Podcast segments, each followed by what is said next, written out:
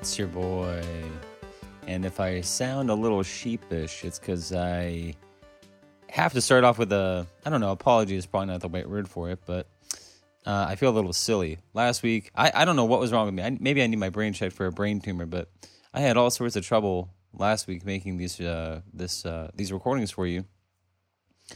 And uh, I had I got like five minutes into the first time and realized there was some I wasn't even recording, and then I started again and um, thought everything was okay. And then when I finished recording, I realized that the mic I normally use wasn't even plugged in, or rather, the uh, settings on my recorder were all messed up, and I was recording with the the internal microphone on my computer, and it sounded awful. And uh, thankfully, excuse me, thankfully, as I'm preparing to go to Taiwan, um, I've been thinking about how am I going to record this while I'm over there. And I remember I have this little lavalier microphone that I can plug into my smartphone, and thankfully I had that running in the background. So, um, you know, the audio is not perfect, but it's uh, better than my internal microphone, so I was able to do something with that. But I also realized after I uploaded the entry that it actually is not my last one. I was actually going to record one more before I leave. So, yeah, a thousand mistakes last week, and uh, but that's okay. Uh, I'm actually leaving for Taiwan in almost exactly 24 hours. My flight's uh, it's uh, actually Saturday today. Normally I record these on Sundays, but my flight is tomorrow at about 12:20 my time, and I lose a day, and I get into Taiwan at about 6:30 at night on Monday in Taiwan time. So, needless to say, I am super excited. Um, I was going to say I'm going to spend today packing, but um, really packing takes me about 20 minutes. I don't know how long it takes other people to pack, but it's really not that big of a deal, right? You just throw a week's worth of clothes in a suitcase and throw your toiletries in there, and uh, maybe make sure you pack some carry-on stuff like a, a book or something. But other than that, there's really not much that you need. It's just the psychological comfort of like letting go of your domicile and leaving the things here that you aren't going to need. I mean, I feel like when I went to Middlebury two summers ago and was in Taiwan over the summer, I just you tend to overpack. You think you're going to need all this stuff, and you and you just don't need it. Whether it's this type of clothing or that type of clothing. And at the end of the day, if you're going to be somewhere for about three and a half months, most of the things that you might need, you can find. You know, it's not like I'm just going away for a week. I'm going to be living there for a little bit of time. So, yeah, anything I don't pack, I'll be able to take with me.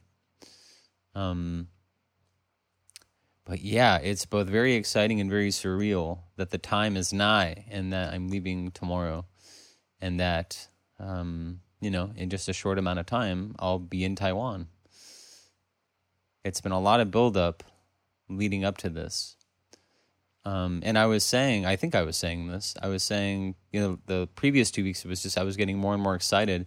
But then at the top of last week, I don't know, I started to feel a little down in the dumps. And part of it is the weather here. The weather here has been awful, rainy and overcast. And, you know, a little bit of that is okay. But uh, after a while, I just start to feel, especially not having to work and not having a lot of structure now that everything's taken care of, I just felt kind of trapped inside my place. And of course, I'm watching movies, and uh, maybe we'll talk about some of the stuff I've seen recently. Um, and doing some reading. I finished Lord of the Rings, by the way.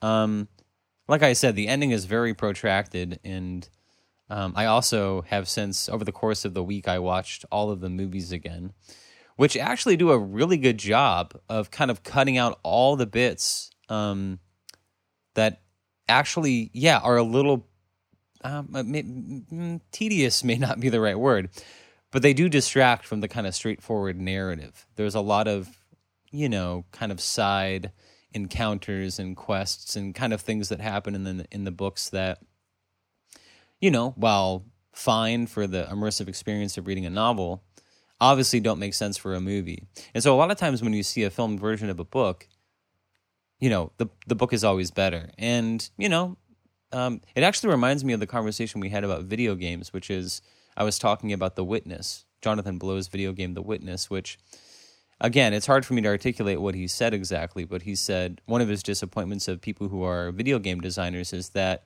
they don't really seem to have a grasp of what video games do especially well. And they often approach video games trying to make them like movies. And you know, I think that the sort of the masters of each medium kind of have to determine or can can kind of articulate to us what they think each medium does particularly well. But that comment has always kind of sat in my mind. And especially when I revisit his games, try to just consider, you know, what is this game accomplishing that uh, a movie simply can't? And when you, and wow, I didn't even think we were going to talk about this, but as I'm playing The Witness again, you do realize that it's just kind of a world to sit in. And obviously, you know, books have a certain intrinsic, like forward moving momentum, right? Uh, the pace is, you know, obviously a, a, um, a novelist will try to create excitement and momentum with the action of the story, but it does kind of have a built in pace to it, which is just the speed that you read at. As fast as you read, the novel moves forward. You know, there's no marinating or sitting in a single scene. You can't draw that experience out, or that experience doesn't oscillate depending on who's reading it. I mean, outside of their reading skill level, like some of us may stumble over certain words and have to go to a dictionary, or some people just read faster, or, or whatever, uh, whatever the case may be. But that we're all essentially having the same temporal experience. To read Lord of the Rings takes um, um, uh, it may take longer if you take breaks in between, but I mean, most people will spend about the same amount of time with a novel. They will clock the same amount of time reading a novel. Uh, same thing with movies. Of course, you can punctuate it and watch it over a couple days, but the amount of hours you will invest in watching the film itself is going to be identical for most people. In a way, it's kind of, I'm thinking, for some reason, I'm thinking of like a roller coaster. When that safety harness comes down, most people are going to get the same ride um, but as I'm playing The Witness again, I realize, oh, this is interesting because this is can be a completely different experience, it, or your experience inside this world is entirely contingent on who's playing it. You know, certain people are going to struggle with certain puzzles more than others. Um, um, people are going to, you know, especially in a world where you can just kind of walk around. You know, people you can go to any area you wish. Some people may decide to spend a whole lot of time in one area uh, but they can get frustrated and go somewhere else. Um, and also, I mentioned this element, which uh, I feel like I've hit it in a number of conversations, so I don't need to belabor the point anymore. You know, but movies don't expand based on your observations. You know, a game can be a world where there are entire areas that are unobserved or discovered. And um, I guess it's, you know, it's not really until you have a designer or a creative or a creator who can who is aware of that, who can implement those things. Uh, maybe I don't know if theory is the right word, but they can implement those things into their game design where they can really kind of push the genre forward. And I think this is what I mean when I say, like, in, in my experience, I think Jonathan Blow takes the video game and raises it to the level of high art. It's somebody who kind of sees deeper uh, into the medium. Um, whereas I mean, in a way, I was thinking, I saw this sort of clip where I have seen it repeatedly. For some reason, Instagram just keeps kind of regurgitating it to me, but it's something I've been thinking about. It's this short clip of Ethan Hawke. Is, is, is that, am I saying his name right? For some reason, I'm, I'm con- conflating like Ethan Hawke and Howard Hawks. It's, anyway, it's Ethan Hawke. But um, he's the actor from Training Day and Dead Poet Society and um, uh, Before the Devil Knows You're Dead and yada, yada, yada, and uh, just a shit ton of movies. And he's never really struck me as like an incredible actor. He always has he always seems to kind of be doing about the same thing, which is this kind of endearing, kind of boyish um kind of thing. Like for example, when I think of Training Day, he's the kind of um optimistic young recruit uh, who's kind of put in an impossible circumstance and we kind of you know he's kind of the uh, the lens of the audience you know how would the average person the everyman kind of react in a moment like this? Uh, idealistic maybe a little bit. And then i'm also thinking of his role in before the devil knows you're dead which by the way we talked about philip we have touched on philip seymour hoffman.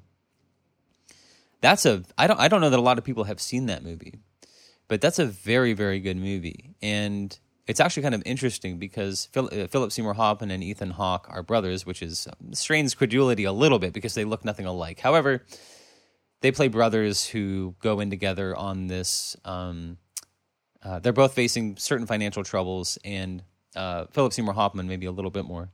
but they both decide that the perfect heist, the perfect way to steal money, would be to rob their parents' jewelry store. Um, and uh, let's just say that it doesn't go as planned. And um, yeah, it's just one of these. It's a it's a really great thriller and uh, really well acted. Marisa Tomei is also in it, and she does incredibly well in that. But the point of that is Philip Seymour Hoffman is the more maniacal, um, willing to get his hands dirty type of character, and Ethan Hawke is the kind of uh, you know uh, good guy with a good heart who made it makes a bad choice, and he's sort of cracking under the pressure and that sort of stuff. But anyway, I, am just I'm sort of going off the rails here. The point is, is that Ethan Hawke has not. Um, I don't know. He's just never. If you told me to list, you know, maybe even the top 20 actors that I can think of, I'm not really sure he would come to mind.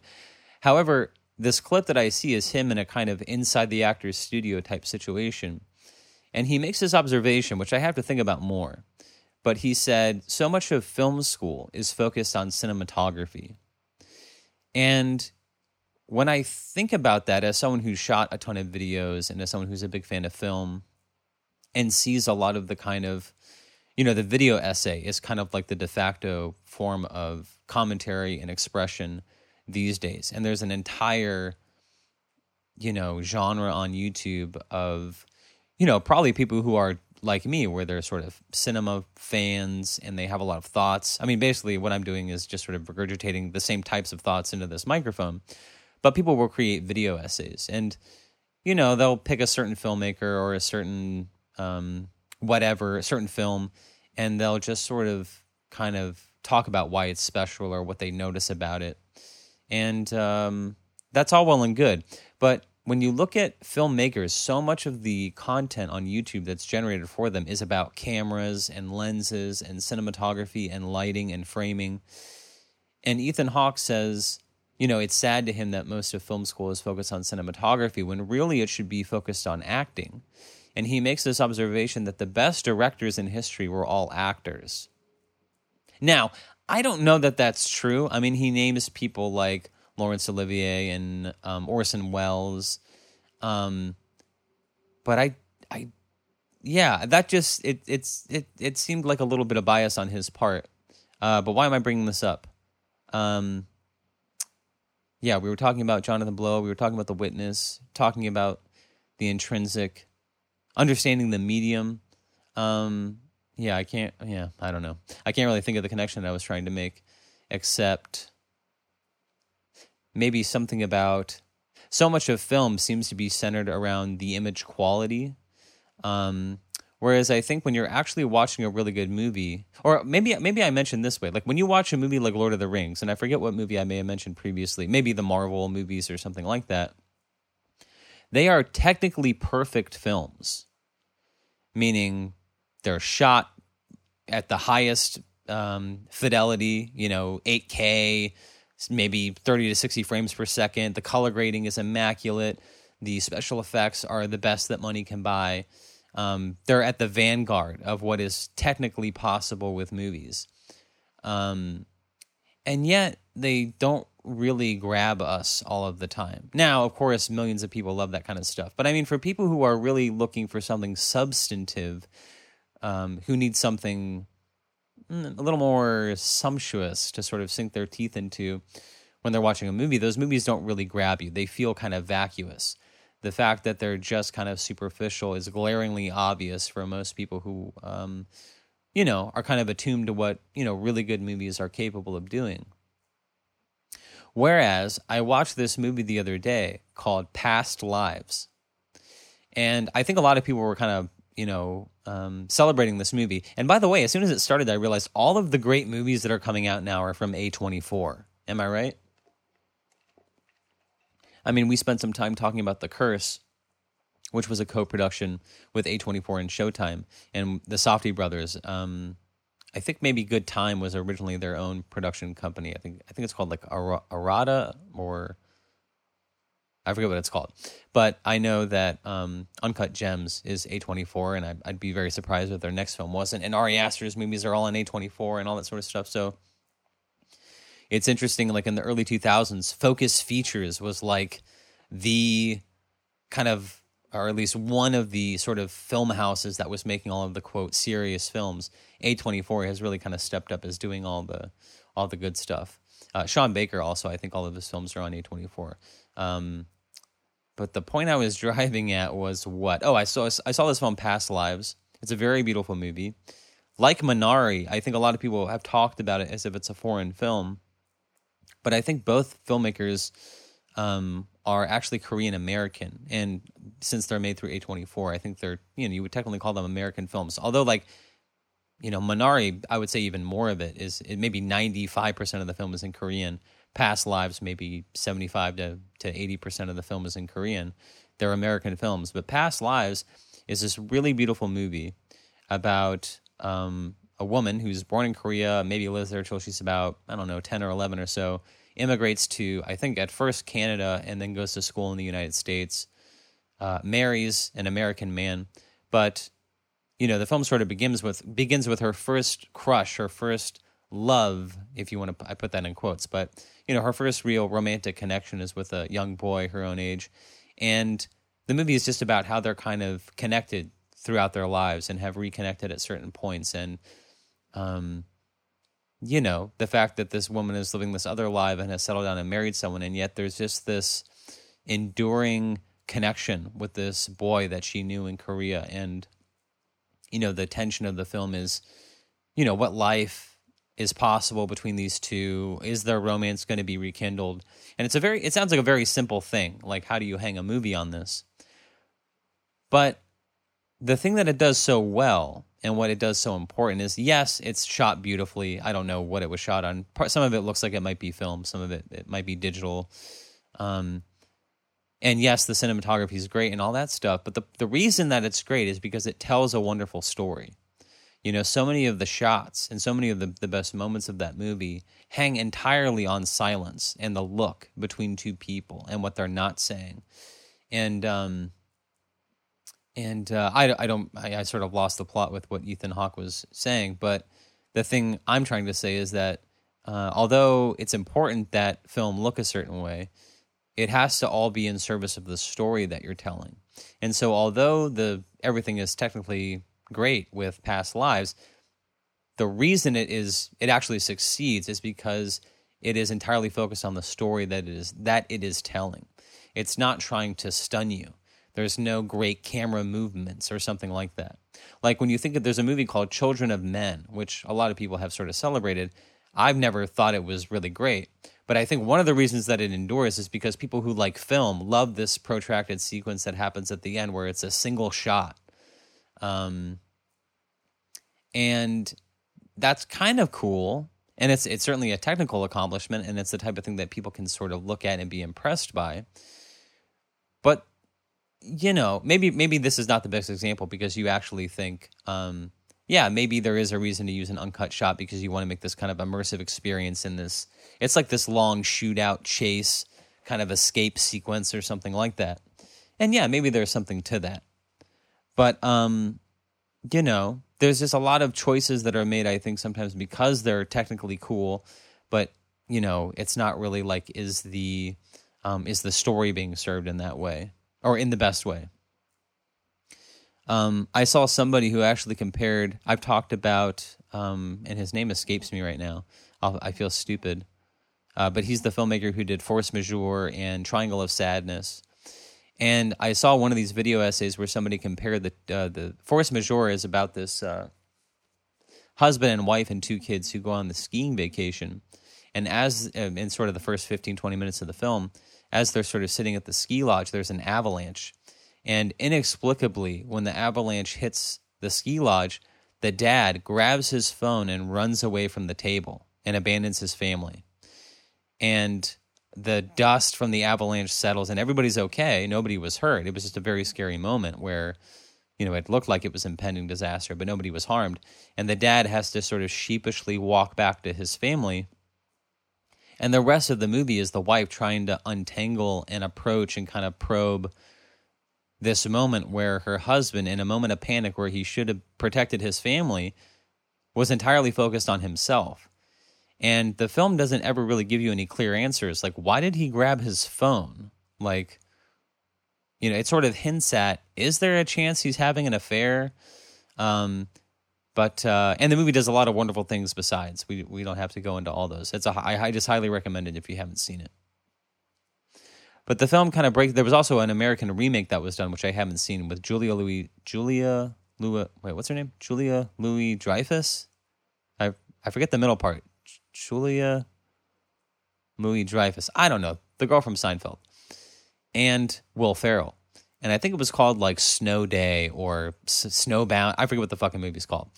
It's it's uh, you know I haven't seen it, but it's it clearly looks awful, and it's this kind of like it takes this very serious contemplative, thoughtful, you know, kind of a tourist film that's a very deep kind of probing of relationships and especially masculinity or the performance of masculinity and how and, and, sort of really male fragility when you like what men are really capable of or how disappointing men can actually be versus you know the sense of themselves they try to project to the world.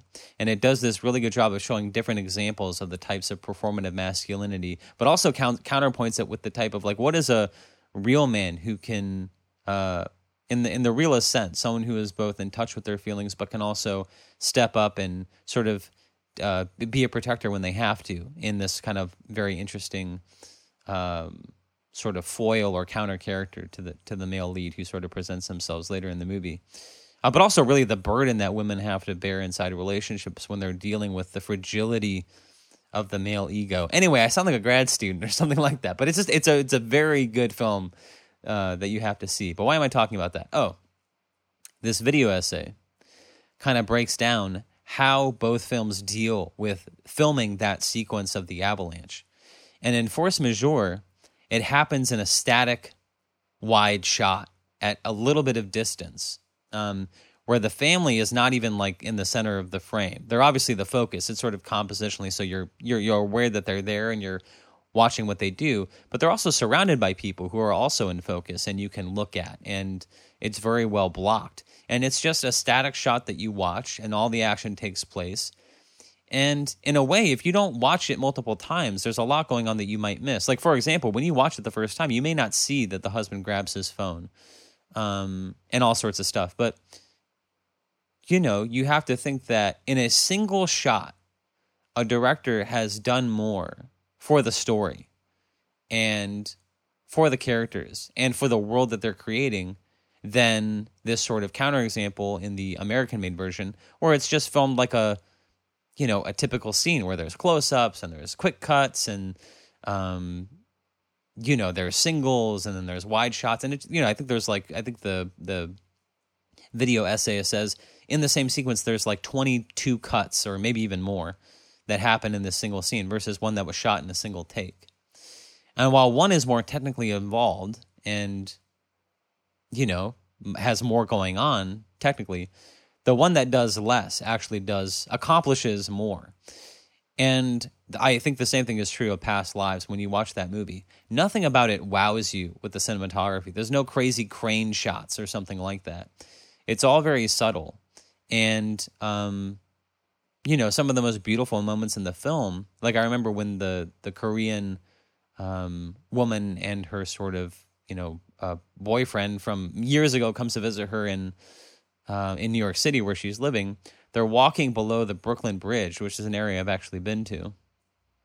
There's like a, a, very famous park there. It has a carousel and all that sort of stuff.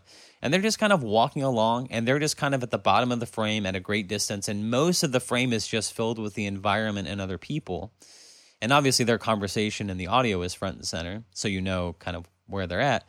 But it's just, you know, a single kind of wide tracking shot that just sort of follows them. And it just does uh, yeah it just does wonders for creating this kind of like immersive world that these two people live in um, and also it sort of subtly psychologically suggests that although these people are the center of the story that we're focusing on this is all happening in new york city one of the most densely populated places in the united states and while we're focusing on their story it's also the case that there are a million stories happening just like this all the time around them and so it's this sort of interesting dual like macro micro sort of exploration of these people's lives in the grand scheme of things you're constantly reminded that it doesn't really matter. And yet, when we zoom in on, you know, when we pick two people out of this um, uh, collage, uh, this pastiche. Well, now we're really using the grad school language. This this this Americana pastiche of romantic life. Um, you know, it's it's this sort of kaleidoscopic sort of thing sort of happens. And actually, when I think about force majeure, you could probably say that the same thing is happening as well. When you're watching that sort of wide shot of the avalanche happening, it's not just happening to this one family you're seeing all of the people who are sitting on the deck of the ski lodge are in frame and in focus and you could rewind the scene a hundred times and watch a different person or a different couple or a different family each time and you would have the exact same experience. The only reason that we're focused on the one couple who you know visually there's nothing special about them is because we know who they are.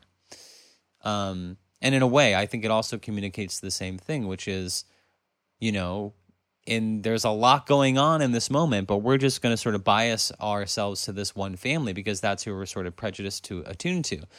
But uh, again, it's this sort of I don't know. It's just interesting that you can with with one shot you can create multi dimensional things versus you know cutting and fast cuts and and all that sort of stuff. So um, so what am I saying? Yeah, I don't know. Maybe just to sort of tie this up about video games is, you know, I've never played a lot of these kind of war shooter games like Call of Duty or uh, Grand Theft Auto and all that sort of stuff, but they have a lot going on, and uh, you know, I don't want to yuck anyone's yum, but you know, a lot of obviously a lot of people like those video games. And yet, I think most people who come to the witness would probably play it, and there's really not a lot going on, ostensibly you're just walking around solving the tame the same types of puzzles. You just encounter these panels that are kind of grid maze type things that you draw lines through and have to solve.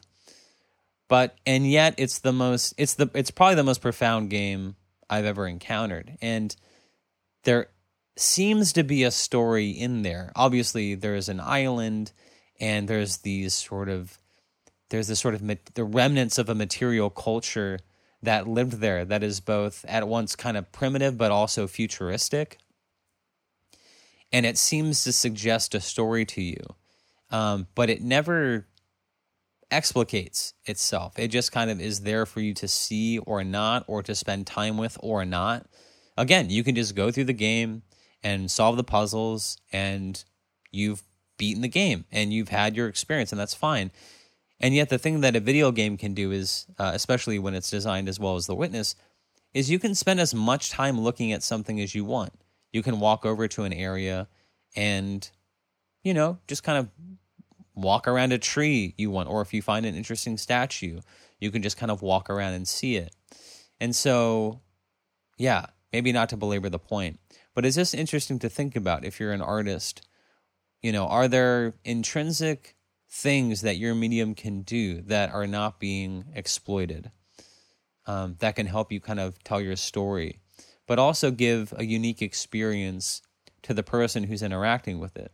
So, yeah, maybe just to kind of connect it to movies or something, there's a lot of people who design video games who are just trying to make them cinematic. You know, they're trying to make them movies.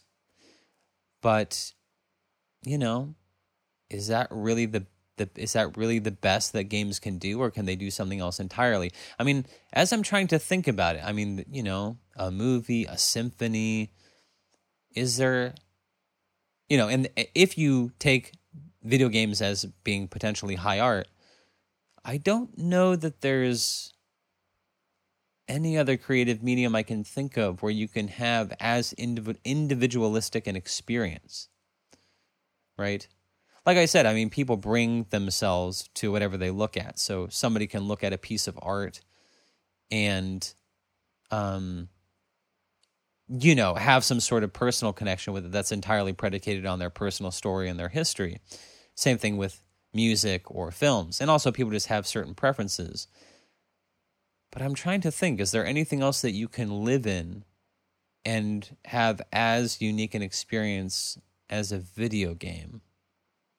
And it's just interesting interesting to think about as we're on the cusp of you know a kind of meta universe with like you know I um maybe one thing to say is you know I was excuse me as I'm stifling burps here um but uh, as I'm leaving for Taiwan, I was thinking. I, I mentioned that I want to do some some vlogging and, and shooting video, and also how am I going to continue doing this sort of personal journal?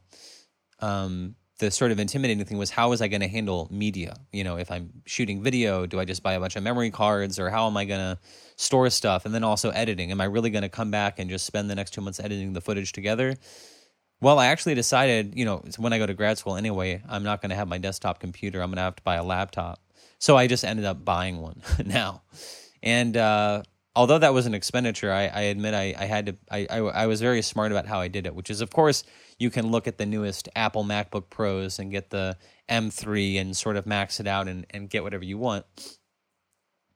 But I have found when you look at like benchmark testing for a lot of these um, uh, computers, although, you know, when you look at the specs, they seem to be very different. Like, when you look at how many cores or how much RAM or this or that uh, between like you know the apples that came out four years ago and the and the latest ones. You know the, the, the although on paper there are differences when you actually see like go on YouTube and look at benchmark testing where people actually try to um, uh, quantify you know what kind of difference does this make it's uh, it's exceptionally it's exceptionally negligible um, I uh, currently my desktop computer is like an Intel Mac from 2017. Now the new Macs use this. I think they're silicone. I think this kind of M chips that they use now are silicone. That is a fundamental shift in technology, which makes a huge difference. So, um, so anyway, long story short, what I did was I got like uh, uh, a re. It's it's ostensibly new, but it's refurbished. Maybe there was something wrong with it when someone bought it. Apple takes it back, sort of fixes it, and you can go to refurbished Apple and get a bunch of old stuff. But you get a very comparable computer that does essentially the same thing, and it's like a thousand dollars cheaper. So if you're in the market for a computer, I would highly encourage you rather than just getting the latest and greatest, go to refurbished um, and just get something that's that's comparable. Like for example, the benchmark testing that they do. You know, especially if I'm going to be handling video, maybe even shooting in 4K. Although I've since decided I'll probably stick to 1080. Um, you know, when they do this benchmark testing with like how these computers handle video, between the M1 MacBook Pros from like three, four years ago and the brand new ones, there's maybe a couple seconds difference in like rendering times and that sort of stuff. Um, which is good. I mean, technology needs to move forward. That's, you know, it's going to move at the pace that it moves. But for most people, is that going to be worth a $1,000? No. How about you save a $1,000 and just spend two more seconds on the export for your computer, right? So anyway, yeah, I ended up getting a laptop um, for I think I got a model that now would probably sell for like twenty five hundred bucks, and I saved about fifteen hundred dollars on the computer. So, uh, but where, was I going with that? Um, I know that's yeah. So I think uh, although I'll have to use a different mic and I'll have to use that lavalier mic, I still think I'll have most of what I need to continue the personal journal. I'm going to be doing a lot of. I, am telling myself I'm going to be doing a lot of filming and um, um, doing some video editing while I'm in Taiwan. But why did I bring that up? We were talking about video games. Why did I switch to computers? Can't remember. Can't remember. Oh well, that's probably just a sign that it's time to change topics anyway. Um, I will say I had this kind of um, new frustration that has arisen, and in a way, it was it was kind of a little more devastating because it happened on the heels of like buying this computer, which uh, is I mean it's a great investment. I'm I'm uh, like I said, my computer is about uh, seven years old now, so it's probably about time to upgrade anyway. Not that there was any problems with my last computer per se. I had some problems with the external stuff recently, and I had to reinstall the operating system. But it seems to be working, you know, as good as brand new. So uh, there's a lot of life in it yet. In a way, it's sort of like my truck. You know, like sometimes I beat myself up over like, oh, you're going to Taiwan and uh, you're buying a laptop or whatever the case may be. I feel like I'm putting my money in a pile and burning it. But you know, overall, I, I'm a very I, I live my life pretty frugally. You know, I've lived in the same place for the last last 16 years. I probably pay less in rent than anybody I know. I've had the same truck for the last uh, 22 years now, and uh, I think about like um, I went to Target recently and had to get some socks and underwear for my trip. And I realized as I was there, because I actually I ended up buying the wrong socks, had to go back the next day and and return them. But as I was standing there in Target returning stuff, I realized every single piece of clothing that I have is from Target. I was literally wearing Target socks, Target pants, Target underwear, Target shirt, and I was returning stuff. So as I was going up, I went back upstairs and was looking at new socks and even trying on some other shirts. I was like, if someone watching the security camera didn't see me walk in, they would assume that I was walking out like stealing clothes that I was trying on. But it was just kind of an embarrassing thing to be standing in Target and realizing, oh, they could just pay me to be a fucking mannequin for Target. They could just have me stand there, strike a pose, and I would literally be modeling the clothes that they sell.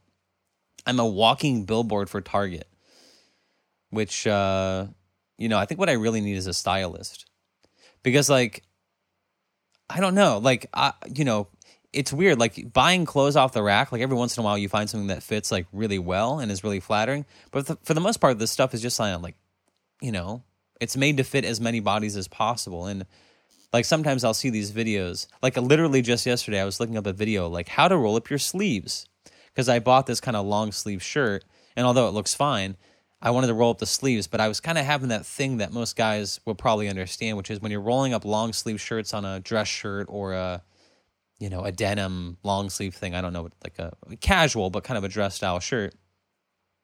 You can get that real tight sleeve and it's all fucked up, and you just don't know. I feel like there's got to be a guy who has a YouTube channel who can show you like the right way to roll up your sleeve. So I was looking at that stuff. Um, but you also tend to see these videos too, where it's like how to dress for your body and all these types of things that like, like uh, I bought this sweater about six months ago, and although it's really comfortable, I realize it feels good, but it's actually too big. And when I catch myself in the mirror sometimes wearing it, I go, this thing hangs all wrong.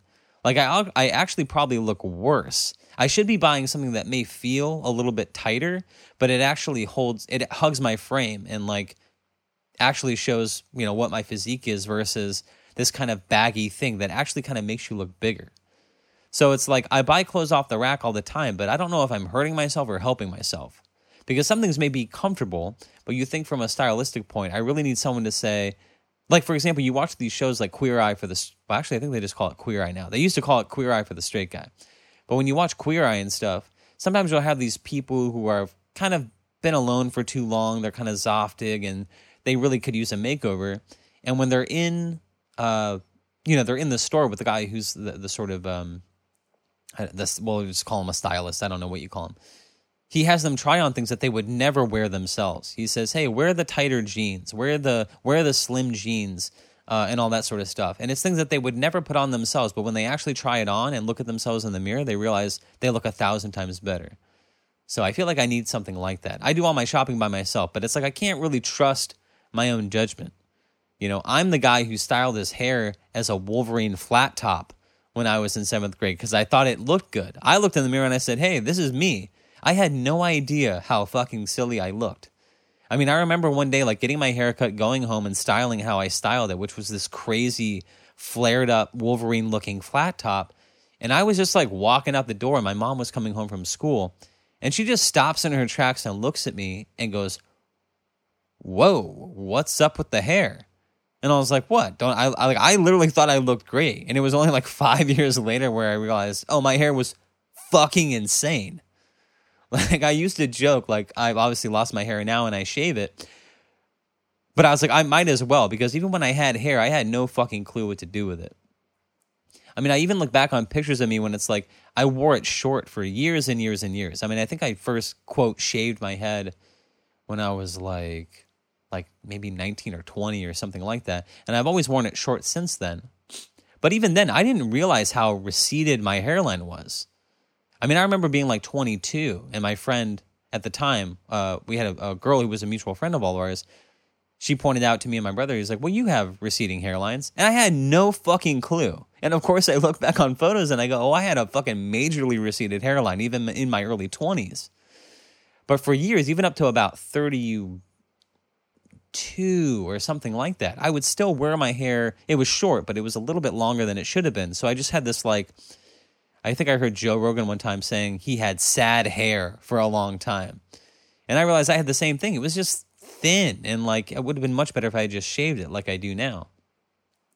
But that's the kind of world I'm living in where I don't really see myself. You know? So uh yeah, what am I saying here? Uh I was really about to talk about this uh nightmare experience I had with Shanghai and I sort of uh, got diverted into and into making fun of my physical appearance. But um yeah, I need a stylist is what I'm saying. I need someone to I need a makeover. I need a I need a queer eye makeover. But the thing I was really about to talk about was this sort of frustration. I talk about, yeah, I, I buy a laptop. I, I, it seemed like one of those things where I just kind of put my money in a pile and I'm burning it, which is, I probably mentioned that, you know, during my time leading up to Taiwan, I was like, oh, I should go to Shanghai and visit since I might be going to graduate school there. Um, I should go and, and see Shanghai before I move there for two years. But I had actually kind of talked myself out of it, thinking, well, I'm not going to know if I'm accepted into Fudan University until, you know, my time in Taiwan is sort of ending. And it's going to be difficult for me to go away from class and all that sort of stuff. But two weeks ago, I was in therapy kind of talking about this. And my therapist was kind of like, well, look, your priority in Taiwan is not going to be class. It's going to be having a good time. It doesn't seem like your grades matter that much. And although I'm not going to tell you to blow school off, if you can find a way to get away, it's you know, even if you get accepted to Fudan, if you go to Shanghai and you're like, oh, I absolutely fucking hate this place, that's going to be a good. It, it'll be worth the investment to have visited and see the city and and get a sense if you're going to enjoy it, rather than, you know, because at the end of the day, you could go and not like it and leave, right? If I if I get accepted to graduate school and go, I could go to Shanghai and I could still leave, but that's going to be a much harder um, uh, that's going to be a much harder thing to back out of than if I know going into the experience that I'm either very excited to return and, and live there for at least two years, or to figure that out when I get, or figure out I, I don't like it when I get there, right? However, so anyway, uh, well, what I should say is I decided, okay, great, yeah, that's exactly what I'm going to do. I'm going to I'm going to take one week while I'm in Taiwan, and I'm I'm going to go to Shanghai. And I sort of looked around and I started watching some of these travel videos. Uh, and I said, man, Shanghai looks incredible. I'm really excited to go. And I start looking, I realize I need a visa to get into China from Taiwan, which is, it's, it's, it's really bizarre, right? Like if you watch the news now, Xi Jinping is very adamant that there will be a reunif- reunification between uh, what they call mainland China and Taiwan. And China is adamant that Taiwan is a part of China. And yet, um, they certainly don't treat it that way because you need a visa to get to and from there. But uh, and I'll I don't want to step on the sort of um, surprise that was in store for me in terms of how this plays out uh, for traveling. But I sort of went on the uh, San Francisco has everything right, so there's a Chinese consulate in San Francisco. So I download their visa application form, um, and I fill it out and all that sort of stuff. But I realized, oh, this is probably going to take too long to process. I had assumed, since it took me two weeks to get my visa for Taiwan, that it would take at least that long to get my visa for China. So I had sort of abandoned that process. You know, I said, I'll, I'll just sort of get the, the documentation in order and I will take care of this when I go to Taiwan. I will go to the China consulate or visa office and just have this taken care of as soon as I get to Taiwan. However, on Tuesday of this week, as I'm sort of clicking around and sort of looking into this stuff, all right, well, I did two things. When I look at the application, there's these forms that say like what is your flight number? What is your hotel? And I thought, I don't want to fuck around when I get to Taiwan. I want to have all this stuff taken care of. So what I'll do is I'll go online and I'll book a plane ticket and I'll book a hotel and I'll get things that are cancel that I can cancel or are refundable or take a minimal loss on in the event that it doesn't work out. But let me just get all of my affairs in order so that when I fill out the visa application, they I'm going to make it as easy for them as I possibly can to just sort of let me go through, right?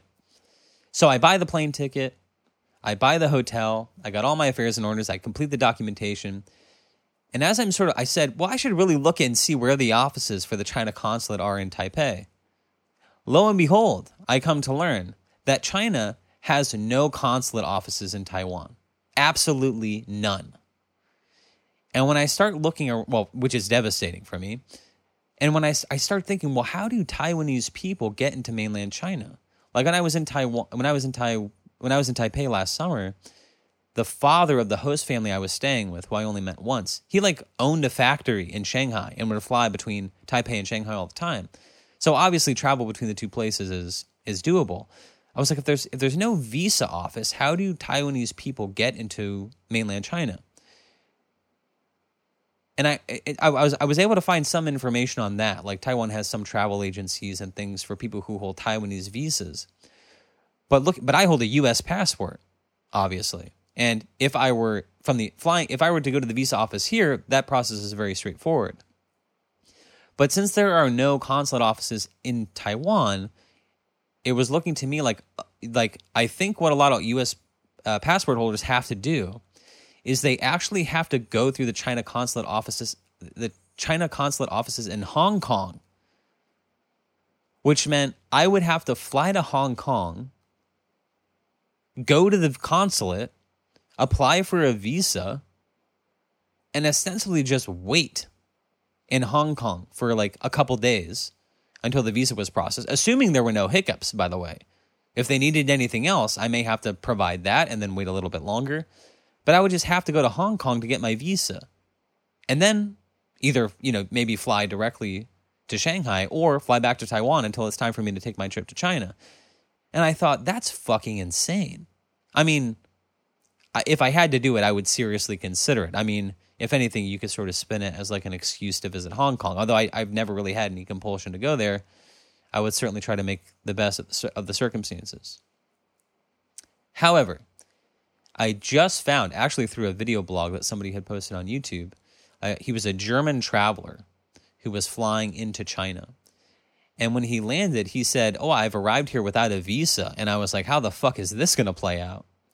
It turns out that China, or actually not all of China, certain cities in China, major cities like Shanghai, Beijing, maybe Guangzhou and, and Chengdu and places like that, I think. Certainly Beijing and Shanghai, I'm sure some others, have a 144 hour no visa layover type thing, which is if you are flying onto a third country, you can enter certain municipalities within China for 144 hours, which is I think it's six days. I'll, you can make fun of me if I'm if I'm wrong, but I think that's six days.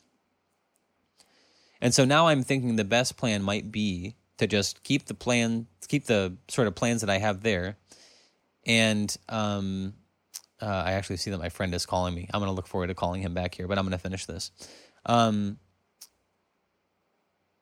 fly into Shanghai, uh, spend six days there. I'll have to change my uh, hotel and, and flight to, to sort of leave a day early, but then fly to Hong Kong because I think I might satisfy the conditions, right? Going to Hong Kong, it's a you know, I think I, again, I don't fully understand this stuff, but I think Hong Kong is fully autonomous. It's considered a different country within China. So I think if I fly from Shanghai to Hong Kong, I can technically enter Shanghai for 144 hours and uh, maybe not even have to do the visa thing at all. So, um, oh wow, I can actually see that my friend's leaving me a voicemail and it's like showing me the text. Anyway, I'll look forward to calling them right back. But, um, yeah. And actually, now that I'm thinking about it, I mean, I know we normally sit here for an hour, but you know, maybe I'm thinking, I don't know. I'm just kind of filling time here. I'm not really sure I have much else to say. You know, I do this thing in therapy sometimes where I'll maybe like once or twice a year, but we'll kind of be coming to the end of a natural lull in the conversation, and I'll look up and there's like 10 minutes left in our appointment, and I'll say like, you know, I normally don't do this, but I really feel like this is a natural place to stop. I'm not really sure I have much else to say. And uh, if it's okay with you, I think I'll just kind of end early. And that feels like a weird thing for me to do because I sort of enter therapy with this mindset that like uh, it's like going to the gym and like working out, which is like, well, one, I mean, it's exorbitantly expensive. And my therapist, understandably, I'm not trying to give this person a hard time, but you know they raise their rates every once in a while. And so i'm you know they told me oh when i come back their rates are going to be increased. And that's great. And of course you know there's a um, fiduciary element to therapy. And you know obviously my therapist deserves to make a living and they have bills that need to get paid. And so I totally understand that. But it's therapy is ex- exorbitantly expensive. And so it's uh, other than my rent it is my highest expenditure by far in my in my budget. But uh, why did I bring that up? Oh yeah. So there's a part of you that says well you should get your by the way it's not even an hour. It's 50 minutes. Like you should get your full 50 minutes of therapy uh, if you're going to be paying that much and yet sometimes like it's like uh you know work will say this sometimes. They're like hey we're looking for people to come in on saturday and we'll pay time and a half. And it's like that's great. And if i was really in dire straits for the money i you know that might be a perfect opportunity for me. But there's so many things that people try to compensate you with money and you say hey i would actually pay you that amount to not do it actually. If that was already on the books and you said hey actually we're looking for people to stay home you would just have to pay us time and a half. There's a lot of people who might take that offer. So, anyway, what was I trying to say?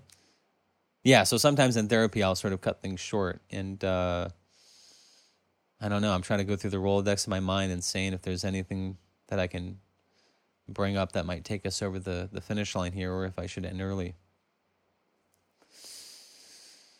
Yeah, maybe just the last things to say would be, you know, I'm really excited to be going. Um, I look forward to taking a lot of video. You know, I've I've done this thing. I, I hope it doesn't sound, um, I don't know. I can't think of the word lecherous maybe or something. But when I was in Taiwan over the summer, I did a lot of dating, and while you know I'm not a serial dater, I'm not a womanizer or anything like that the reason that was such a big important part of my time in Taiwan, I mean, I I think I went on like I forget what the number was exactly, maybe like eleven dates with nine different women. The reason that was so valuable, aside from it's nice to have new friends and companionship and all that sort of stuff, is but for those experiences, there would have been so much about Taipei in my experience there that I would have completely missed out on. You know, it's just a you know for people who have traveled, you can probably attest to this. There's something completely different between doing all the sightseeing and the tourism. Ah, this is how it all comes together, folks. It's like the witness. It's one thing to just kind of enter a world and see what is apparent and do what you're supposed to do. And you can go to Taipei and you can see all the sights and eat all the food, and, and you're going to have a wonderful fucking time. There's no doubt about it. It's going to be great. And yet, if you have a local person who can just take you to one different place or just kind of change the relief of your perception of the environment to just kind of look a little bit deeper or to turn a corner that you never would have turned or to point out a detail that you never would have recognized otherwise. The world just kind of opens up you know? And so of course uh, you know everyone i sort of met was you know relatively good. Some people were better than others but everybody was friendly. And also in taiwan i'm sure casual hookups and stuff happen all the time but in my very personal experience the overarching like dating culture there is people really look for they, they approach it like making new friends. And my sense is that you know relationships are really predicated on like is this somebody i can spend time with? Is this somebody who i could see as a friend first? And things are they move at a much slower pace. So although i did a lot of dating it wasn't like i was uh, a lothario or something like that. You're really just like hanging out with new meeting people and hanging out with them. And um in preparation for that, I've been on like the dating apps and that sort of stuff. And I've connected with like a lot of really cool people. One person in particular who I'm looking forward to seeing. But it's like the conversation is great and people are friendly. And um, yeah, I'm just really looking forward to going back there and not only seeing my friend, Gabe, who uh, I'm sure you'll hear more about, who's there uh, currently studying, someone I went to Middlebury with. I'm looking forward to seeing him and having a great time. I'm looking forward to revisiting a lot of the places that I went to but I'm also really excited about meeting new people and having new experiences and um, you know just you know seeing what it's like maybe to live abroad potentially. Not for the long term. I don't see myself being an expat or anything like that but you know if i'm going to be living for two years in shanghai in that part of the world hopefully doing more traveling um, you know i was sort of saying you know i got into the language study because of my interest in chinese philosophy and wanting to read you know, the sort of classical Chinese texts in the original language. And although that is still somewhat of a goal of mine, meaning in grad school, my major will be uh, Chinese philosophy. Uh, it will be an English taught program, but we'll be reading in the classical Chinese, and, and, and I will get that. And over the course of my life, I can develop that facility. My absolutely favorite part about the language study has been the places that it's taken me. So when I go to Taiwan, although I'll be enrolled in a language school, you know, I will give it the attention that I want to give it, uh, but the grades don't matter. And really, it's just uh, a launching point for me to return to Taiwan and, and experience that place and the culture and the rest of the island and all that sort of stuff. So, you know, uh, uh, it's interesting. The last time that I went there, we were not connected. I was not doing this. I had not been doing this for a while, and it was really nice um, to have that. Ex- a lot of the experiences that I had, right? So when we last disconnected, I was ending my previous relationship, um, which I'm trying to think now was two and a half years ago. God, time flies. And, you know, we only reconnected a couple months ago. So I was living, you know, all the experiences I had in those two years, I was having in relative isolation. You know, as I've gotten older, I'm really not active on social media. Um, and so, but that, that was really nice. You know, it's like I wasn't living for other people. I wasn't worried, worried about broadcasting my experience to other people. I was just having this kind of siloed, kind of insulated, wonderful, formative experience. And it sounds bizarre because I'm also on the cusp of saying, like, oh, I'm going to start doing these video uh, uh, vlogging or something like that. Uh, and, and documenting my experience through this personal journal. I, I plan to still continue doing that. But for me, that feels very different than social media. And you may have different feelings about that, but it, you know, it feels very different to me than like kind of posting your Instagram stories. You know, although I still have other creative aspirations, this is kind of my creative outlet for now. And, um, you know, uh, I don't pretend that I put a lot of, uh, I, I don't invest a lot of creative thought into this, but I feel like showing up for an hour once a week and just kind of venting my thoughts uh, and trying to be honest and earnest and speak my mind is a type of creativity and to me uh, a little bit different than you know just posting your best photos to Instagram and looking for likes and stuff. I mean, at the end of the day, you know, not a lot of people listen to this anymore, and um, you know, I don't interact really with the people who do listen. So this is just kind of a one-way broadcast system for me to sort of express myself, and uh, I will probably be approaching the videos in much the same way. Um, but I look forward to that. You know, I guess what I, I guess to summarize, I guess what I'm trying to say is, yeah, I I just feel like I'm on the cusp of another growth experience in my life, and especially as I get older, I had this long sort of conversation with my therapist in our last session since I won't be seeing them for three and a half months, where it was bizarre, but we ended up, you know, like this. I sort of show up and start talking about whatever comes up. I was talking about death and mortality, but I'm only thinking about that now because I think, especially as you get older, I mean, I'm 38. I'll be, you know, I'm, I'm, I'll be 40 before long. If I'm, God willing, I'm halfway through my life. Plenty more life to live, I hope. But the point is, is that as you get older, your mortality becomes very real. And so I'm on the cusp of this great experience of like going to Taiwan for a few months and potentially going to Shanghai for a couple years. And you never know how long your life is. You never know how much time you have left. And you know, when you're younger, especially me, I, I, I feel like I, you know, I have, I have the, I have a lot of thoughts on this, but sometimes one lane of my thinking is I wasted so much time, you know, and a lot of that was predicated on I was dealing with my own mental health stuff. And there was a lot of things that were like keeping my world small that felt like they were outside of my control. But now that I'm free of a lot of those stuff, that, that stuff, I really feel like I just feel really blessed and really grateful and really fortunate you know, that I have the, um, I mean, forget, you know, traveling and like buying a laptop and all that sort of stuff that really my circumstances are really literally afford me and, and, and figuratively afford me the opportunity to have these types of experiences. And, um, I think I'm, you know, whereas before going to Taiwan, I was terrified because I wasn't sure what I was going to encounter.